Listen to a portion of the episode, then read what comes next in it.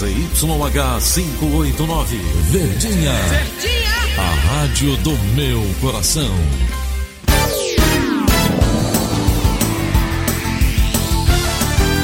Rádio Notícias, Verdes Mares, 810.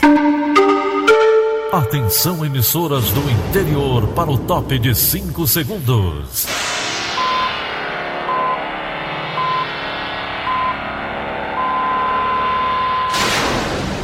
A Verdinha leva o som cada vez mais longe. Rádio Sul Cearense de Brejo Santo, Cristal de Quixeramobim, Iracema de Ipu, Jornal Centro-Sul de Iguatu, Macambira de Poeiras, Tabajara de São Benedito, Oroz FM, Pioneira de Forquilha, Itataia de Santa Quitéria, União de Camocim, Educadora do Cariri do Crato, Líder FM de Itapipoca, Aquarela FM de Miraíma, Liberdade de Itapipoca. Itarema, Carinhosa de Acopiara, Sertão Central de Senador Pompeu, Vale do Salgado de Lavras da Mangabeira, Vale FM de Nova Russas. 6 horas e 31 minutos, bom dia. Hoje é quinta-feira, dia 16 de janeiro de 2020. Estamos começando Rádio Notícias Verdes Mares e estas são as manchetes. Homem causa acidente com três mortes na BR-116. Presidente do STF suspende a aplicação do juiz de garantias. Ceará pode sofrer surto de casos de dengue a partir de março. E os resultados da quarta rodada do Campeonato Cearense. Essas e outras notícias em instantes. CYH 589. Verdes Mares AM. Rádio Notícias Verdes Mares. 6 e 32 Polícia. Polícia. Homem faz mulher refém, fere a sogra com faca e causa acidente com três mortes durante fuga na BR-222 em São Gonçalo do Amarante. Os detalhes com o repórter André Alencar. O fato ocorreu nesta quarta-feira e, segundo a Polícia Rodoviária Federal, os mortos no acidente foram o suspeito e outras duas pessoas que estavam em um Fiat Siena. Os policiais iniciaram a perseguição ao carro do suspeito depois de uma denúncia de que um homem havia esfaqueado a sogra na cidade de Pentecoste, no interior do estado, e sequestrado a própria esposa. Durante a perseguição, a mulher do fugitivo se jogou para fora do veículo em movimento. Logo depois, o carro invadiu a pista contrária e bateu de frente com um outro carro em São Gonçalo do Amarante. Além do fugitivo, o condutor e um passageiro do Fiat Siena morreram no local. Outro passageiro, ainda não identificado, ficou gravemente ferido e uma criança que também estava no veículo teve ferimentos leves. A mulher do suspeito, que se jogou do automóvel, sobreviveu e sofreu ferimentos leves no rosto, nos braços e nas mãos. A sogra do suspeito foi conduzida a um hospital da região, mas já foi liberada. As outras pessoas feridas foram levadas para o Instituto Dr. José Frota, no centro de Fortaleza. Para a Rádio Verdes Mares, André Alencar. Um homem foi preso ontem no bairro Sapiranga, em Fortaleza, suspeito de fazer ameaças em uma rede social contra o secretário de Segurança Pública do Estado, André Costa. De acordo com as investigações, o suspeito publicou três mensagens em um post feito pelo secretário sobre o balanço de duas ações ocorridas na terça-feira na região metropolitana de Fortaleza. Em uma delas, o homem dizia: Tem bala para vocês. Na noite de ontem, André Costa realizou um post comentando sobre a prisão do suspeito. E um adolescente de 15 anos morreu ontem à tarde após ser atingido por um raio na localidade de Santana, no município de Crateús, interior do Ceará. Carlos Eduardo Martins Magalhães tentou recolher um carneiro quando foi vítima da descarga elétrica, que também atingiu o animal, que morreu na hora. Carlos Eduardo ainda foi levado para atendimento médico no hospital da cidade, mas já chegou sem vida. E a partir do próximo mês de fevereiro, o sistema prisional do Ceará passa a contar com mais 70 agentes penitenciários. O secretário da Administração Penitenciária, Mauro Albuquerque, decidiu que vai contratar de acordo com a abertura das unidades prisionais. Os novos servidores foram aprovados no concurso público realizado em 2017.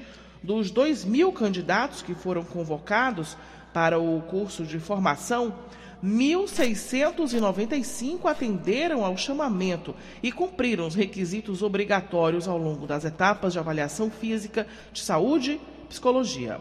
Agora às 6h35, vamos direto para a redação integrada do Sistema Verdes Mares com a jornalista Bárbara Sena, que tem as últimas informações. Bom dia para você, Bárbara. Bom dia, Daniela. Bom dia, ouvintes. Uma dupla armada invadiu a quadra de uma escola particular e deixou três adolescentes feridos no bairro José Walter ontem à noite por volta de sete e meia e foi flagrada por câmeras de segurança. No momento do tiroteio estava acontecendo uma partida de futebol no local. Nas imagens é possível ver que um grupo de pessoas que estava assistindo a partida corre assim que o primeiro disparo acontece.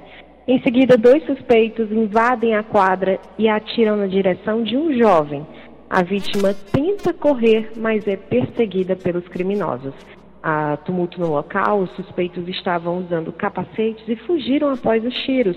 Um adolescente de 15 anos, uma garota de 14 e um jovem de 17 anos, que seria o alvo desses suspeitos, foram atingidos pelos disparos.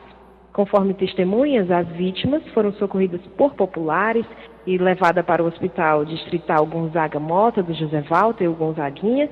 Em seguida, duas ambulâncias do SAMU fizeram a transferência dos dois rapazes para o IJF. Não há informações atualizadas sobre o estado desses garotos.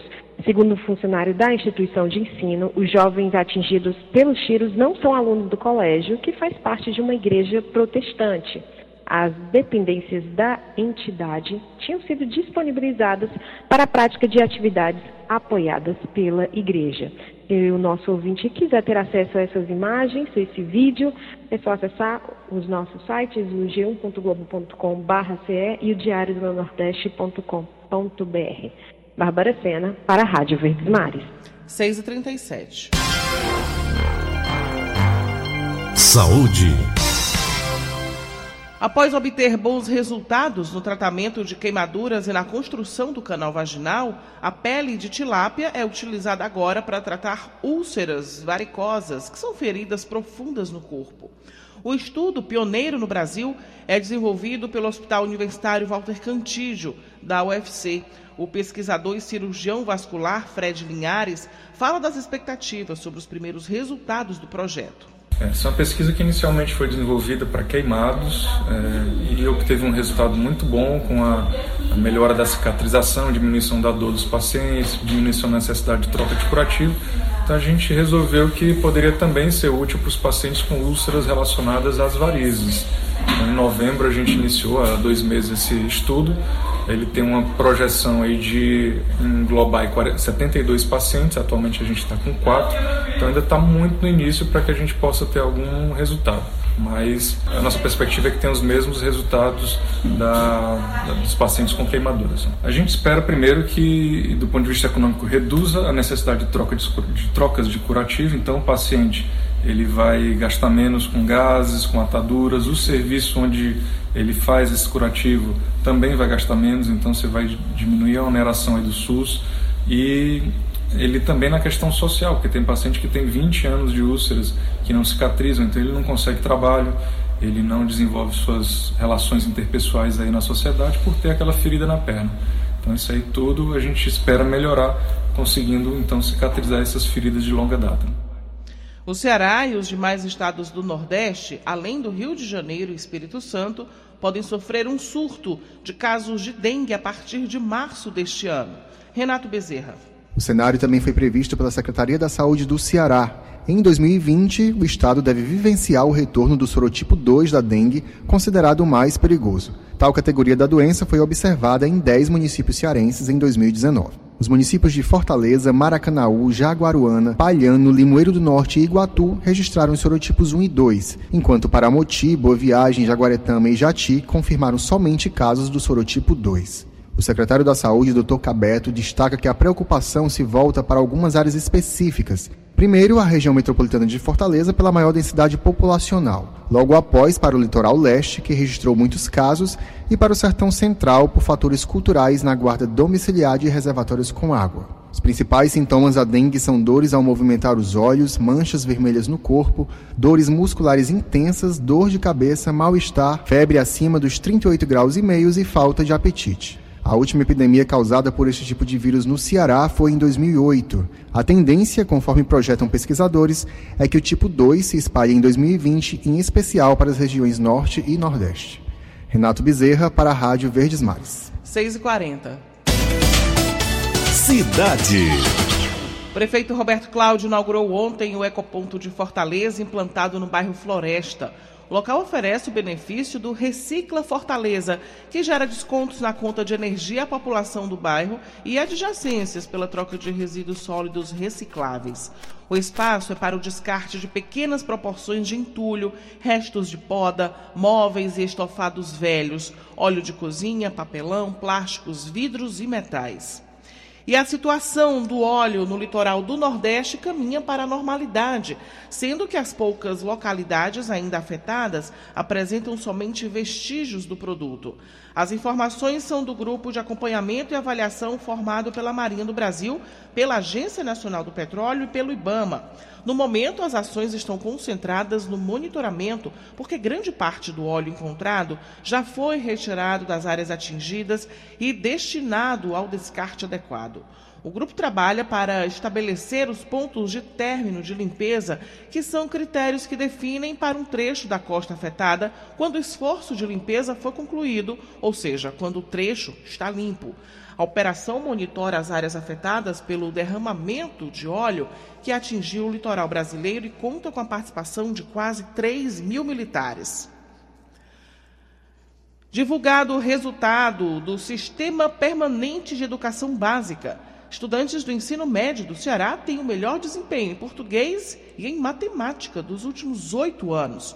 Felipe Mesquita tem mais informações. A avaliação teve participação de 97% dos 423 mil alunos da rede estadual. Em língua portuguesa e matemática, os alunos atingiram os melhores indicadores desde 2012, mas os dados ainda refletem maior desenvoltura com as letras do que com os números. O maior crescimento ocorreu em língua portuguesa. Pela primeira vez entre 2012 e 2019, os estudantes alcançaram nível intermediário de proficiência, com 278,2 pontos registrados em 2019. Em 2018, o nível era crítico, com 271,6 pontos. O governador Camilo Santana comemorou os números e comentou sobre as ações aplicadas pelo Estado, que ajudaram a conquistar esse resultado positivo. Nós recebemos esses números com empolgação, animados, né? é, reconhecendo o trabalho e o esforço de cada professor, de coordenadores. O Estado tem procurado construir várias ações, é, não só de estímulo para os alunos, quando a gente é, premia com um computador, quando a gente cria o programa Estuda Fora, é, quando a gente cria os Centros Cearenses de Idiomas, quando a gente cria a Bolsa do Avance. Então, são formas de estimular os nossos alunos. Camilo ainda destacou a ampliação do ensino em tempo integral como estratégia para avanço dos índices, uma vez que nas escolas de tempo integral os resultados têm sido os melhores. O avanço dos estudantes em matemática foi um pouco mais tímido.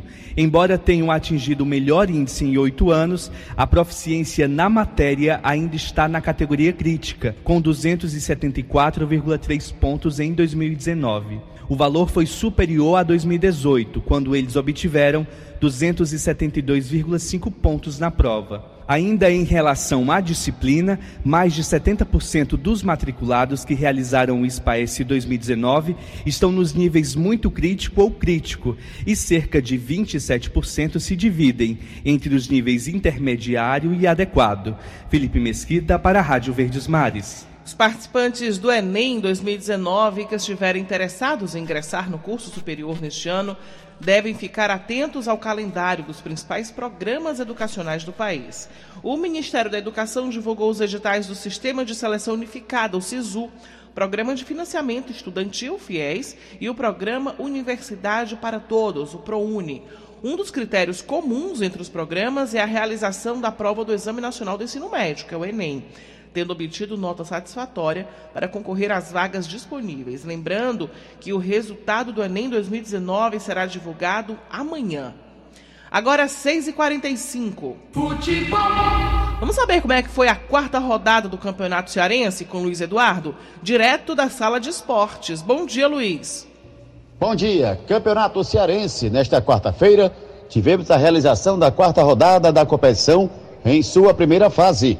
Horizonte 1, Calcaia 1, Pacajus 2, Atlético Cearense 1, Barbalha 0, Guarani de Sobral 0. E na noite desta quarta-feira, o Ferroviário venceu Floresta. Foi a primeira vitória do Ferrão na competição. Kaique fez o gol, marcado aos dois minutos do primeiro tempo. Com os resultados, o Barbalha líder tem 10 pontos, o segundo, Guarani de Sobral, tem 10 pontos, o terceiro, a equipe do Calcaia, com 6 pontos, quarto, Atlético Cearense, com 5, quinto, Ferroviário, 5 pontos, sexto, Pacajus, com 4 pontos, sétimo, Horizonte, 1 um ponto, oitavo, Floresta, nenhum ponto na competição. A quinta rodada já começa no sábado. Serão duas partidas. Nuz e Cabral, Floresta e Pacajus. No PV, Atlético Cearense e Guarani de Sobral. Já no domingo, no PV, 16 horas, Ferroviário e Horizonte. E no Raimundo de Oliveira, domingo, 16 horas, Calcaia contra a equipe do Barbalha. Luiz Eduardo para a Rádio Verdes Mares.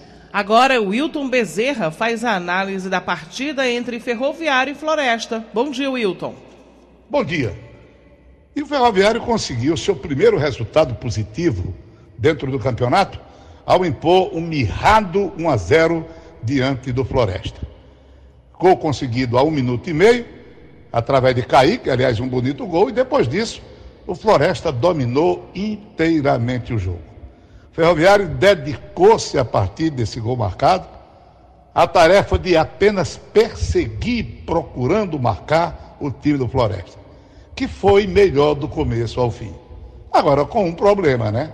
A falta de profundidade das jogadas, a insistência individual em algumas oportunidades em que a jogada seria melhor elaborada na troca de passes, e pouquíssimas oportunidades, é bom que se diga não conseguiu, nas jogadas ofensivas, apesar do domínio, o time do Floresta, a profundidade ideal. Mas foi muito melhor. Eu destacaria até Tarisson como o melhor jogador da partida. O Ronaldo se destacando, também o próprio jogador Matheus Bahia, enquanto teve fôlego. Esse jogador Zé Carlos podia aparecer um pouco mais. A presença sempre no ataque. Quer dizer, se fala algo de positivo, a respeito do Floresta, apesar da derrota. 1 a 0 para o Ferroviário, três pontos importantes, mas honestamente falando, se o Ferroviário merece uma nota alta em termos de aplicação por parte do seu jovem time, eu acho que tecnicamente ele fica com uma nota ali pertinho de dois, três no máximo. Tem que melhorar e muito, porque senão será apenas um time a lutar para fugir de uma degola já nessa primeira etapa do campeonato cearense. 1 a 0 para o time do Ferroviário, joga do mal mais uma vez, mas afinal de contas, tirando um pouco o pé do atoleiro. Wilton Bezerra para a Rádio Verdes Mares. 6 horas e 49 minutos agora. Em instantes, Bolsonaro suspende subsídios a contas de energia de templos religiosos. Rádio Notícia Verdes Mares. Agora 6 e 50 Política. O número de faltas dos vereadores da Câmara Municipal de Fortaleza em 2019 é o tema do comentário político de Jéssica Welma. Olá, amigos da Verdinha. Quem esteve presente na Câmara dos Vereadores de Fortaleza em 2019, com certa frequência, certamente percebeu que em muitos momentos havia uma maioria de cadeiras vazias no plenário. Um levantamento do núcleo de dados do Sistema Verdes Mares identificou que houve vereador que chegou a faltar 50 das 115 sessões ordinárias durante o ano. Faltas essas sem justificativa. Se em 2019 foi assim, imagine então como será em ano de eleição municipal. Mesmo no recesso parlamentar, as movimentações de pré-campanha estão intensas. É fato que o trabalho de um parlamentar não se resume ao plenário, mas é parte fundamental. É onde a voz do povo deveria se fazer presente no discurso dos eleitos. Há faltas permitidas em qualquer rotina. Não se trata de condená-las, mas de dar transparência à atuação de parlamentares que, em breve, estarão em busca de novos votos. Jéssica Welma para a Rádio Verdes Mares. E a Assembleia Legislativa retorna do recesso no dia 4 de fevereiro. Mesmo com a paralisação das atividades, alguns órgãos seguem funcionando normalmente, oferecendo serviços à população. Reportagem Flávio Roveri. O parlamento esvaziado será a regra na Assembleia Legislativa até o dia 4 de fevereiro, quando os deputados retornam do recesso. Mas do outro lado da rua Barbosa de Freitas, no edifício José Euclides Ferreira Gomes, a situação é diferente. No anexo 2 da Assembleia, alguns órgãos seguem funcionando normalmente, com serviços importantes à população casos do PROCON e da Casa do Cidadão. O laboratorista José Filho foi ao PROCON tentar renegociar com o banco um empréstimo obtido em 2014, com o qual não conseguiu honrar com os pagamentos. Pouco que eu ganhava eu tirava todinho, todo mês. Eu fiquei sem nem receber nenhum centavo durante muitos meses, até ser forçado a fazer um contrato, né? um compromisso de pagamento, que eu também não podia honrar porque era muito pesado. Coordenador do PROCON Assembleia, o advogado Rodrigo Colares afirma que o órgão pode ser de grande utilidade para quem está endividado. O consumidor pode vir aqui com as cópias do contrato, dos documentos pessoais, dos comprovantes de pagamento que ele já realizou e as parcelas que ele ainda não realizou. A gente tem meios de contato direto com algumas empresas onde a gente faz uma ligação e tenta essa negociação imediata. O Procon Assembleia abre por mês entre 500 e 600 reclamações, que resultam em acordos rápidos ou audiências de conciliação. Já na Casa do Cidadão, são cerca de 1.300 atendimentos mensais para emissão de RG, CPF e atestado de antecedentes criminais. O motorista Giovanni Ferreira só reclamou do atraso para receber a segunda via do RG da mãe. Vim com a minha mãe tirar a segunda via do documento dela deram o prazo de 30 dias, mas não foi 30 dias, né? Tirei em setembro e recebi agora, em janeiro. Coordenador da unidade, Fred Eric explica que os problemas de atraso foram solucionados e que os documentos não são confeccionados na própria casa do cidadão. O prazo hoje em dia da Carta Cidadão, eles estipulam assim, 35 dias úteis. Fazemos o que a gente chama de prontuário civil. Esses prontuários é, são recondicionados para o VaptVupt, para do Antônio Bezerra, que são confeccionados dentro da coordenadoria. Na CNHPB são confeccionados os prontuários. Quando as carteiras são geradas, vem do VaptVupt para a gente. O atendimento do PROCON e da Casa do Cidadão Assembleia acontece de segunda a sexta, das 8 da manhã às 5 da tarde. Na Casa do Cidadão, a orientação é para chegar cedo, por conta da limitação de 80 senhas diárias. Flávio Roveri para a Rádio Verdes Mares. O presidente do Supremo Tribunal Federal, Dias Toffoli, decidiu ontem suspender a aplicação do juiz de garantias previsto na lei anticrime. O modelo de juiz deveria entrar em vigor no dia 23 de janeiro, mas Dias Toffoli suspendeu a eficácia da lei por seis meses. O uso do novo sistema fica descondicionado à organização dos tribunais ou ao prazo máximo de seis meses. Mesmo assim, o ministro elogiou o sistema, considerando como um avanço sem precedentes utilizado em vários países. A Associação dos Magistrados Brasileiros, que é contrária ao modelo, comemorou a decisão do STF. O presidente Jair Bolsonaro suspende negociação para conceder subsídios a contas de energia de templos religiosos. Os detalhes com Sérgio Ripardo. O governo federal engavetou o plano de dar descontos nas contas de luz dos templos religiosos. Era uma reivindicação da bancada evangélica no Congresso, que repercutiu mal. O presidente Jair Bolsonaro conversou com pastores sobre o assunto e decidiu suspender qualquer negociação sobre os subsídios.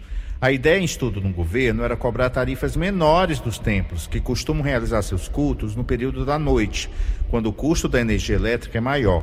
Mas a equipe econômica rejeitou a ideia, alegando que isso poderia causar distorções de preços e provocar um aumento dos custos. Além disso, o Tribunal de Contas da União considera inconstitucional conceder subsídio por decreto nas tarifas. Na semana passada, o ministro de Minas e Energia, Bento Albuquerque, afirmou que o impacto econômico do desconto para as igrejas seria da ordem de 37 milhões de reais. Para a bancada evangélica, no entanto, o desconto para as igrejas não poderia ser considerado subsídio, mas apenas a retirada das igrejas do horário de cobrança das tarifas maiores de energia. Os benefícios seriam concedidos a todos os templos religiosos, independentemente de ser evangélicos ou não. Sérgio Ripado para a Rádio Verdes Mares. 6h56. Economia. E agora a gente tem a participação ao vivo de Egídio Serpa. Bom dia para você, Egídio. Bom dia, Daniela Lavor. Bom dia, ouvintes. O futebol cearense transformou-se em um caso de sucesso, e de sucesso técnico e financeiro. Por causa disto, a Confederação Brasileira de Futebol, a CBF, está olhando o Estádio Castelão como um espaço especial para novos e grandes negócios. Qual é a causa desse sucesso? A resposta é uma só: por causa do correto planejamento estratégico assumido pelos dois maiores clubes do futebol cearense, o Fortaleza e o Ceará. Esse planejamento tem um princípio básico e até agora pétreo. Só se gasta o que se arrecada com a venda de produtos como camisas, com a venda de ingressos para os jogos, dos direitos de televisão e com a renda proveniente dos sócios torcedores.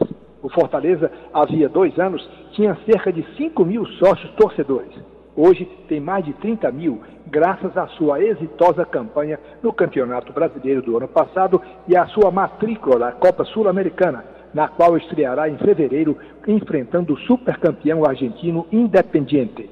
Por sua vez, o Ceará, cuja gestão também é austera, como a do seu rival tricolor, segue o mesmo padrão, equilibrando receita e despesa agora está escalando um time tecnicamente mais competitivo do que o do ano passado, com o qual pretende também chegar à Sul-Americana ou à Libertadores. A CBF impressionou-se com a força popular e financeira dos dois grandes times do Ceará e por isto mesmo quer utilizar mais o Castelão como palco de jogos da seleção brasileira. O futebol é um grande negócio, desde que seja administrado com competência e honestidade. Egídio Serpa para o Rádio Notícias Verdes Mares. Conhecida por ser um dos maiores pontos turísticos de Fortaleza, a Praia de Iracema registrou um aumento na atividade comercial em 2019. Esse é o assunto que você acompanha durante a nossa programação. 6h59 agora. Acabamos de apresentar o Rádio Notícias Verdes Mares. Redatores Roberto Nascimento e Elone Pomuceno. Áudio Matheus Rodrigues. Contra-regra Alinha Mariano. Diretor-geral de jornalismo Idelfonso Rodrigues. Chefe de núcleo Liana Ribeiro. Outras informações acesse verdinha.verdesmares.com.br ou acesse facebook.com barra verdinha 810. Em meu nome, Daniela de Lavor, tenham todos um bom dia. De segunda a sábado, seis e meia da manhã, Rádio Notícias Verdes Mares.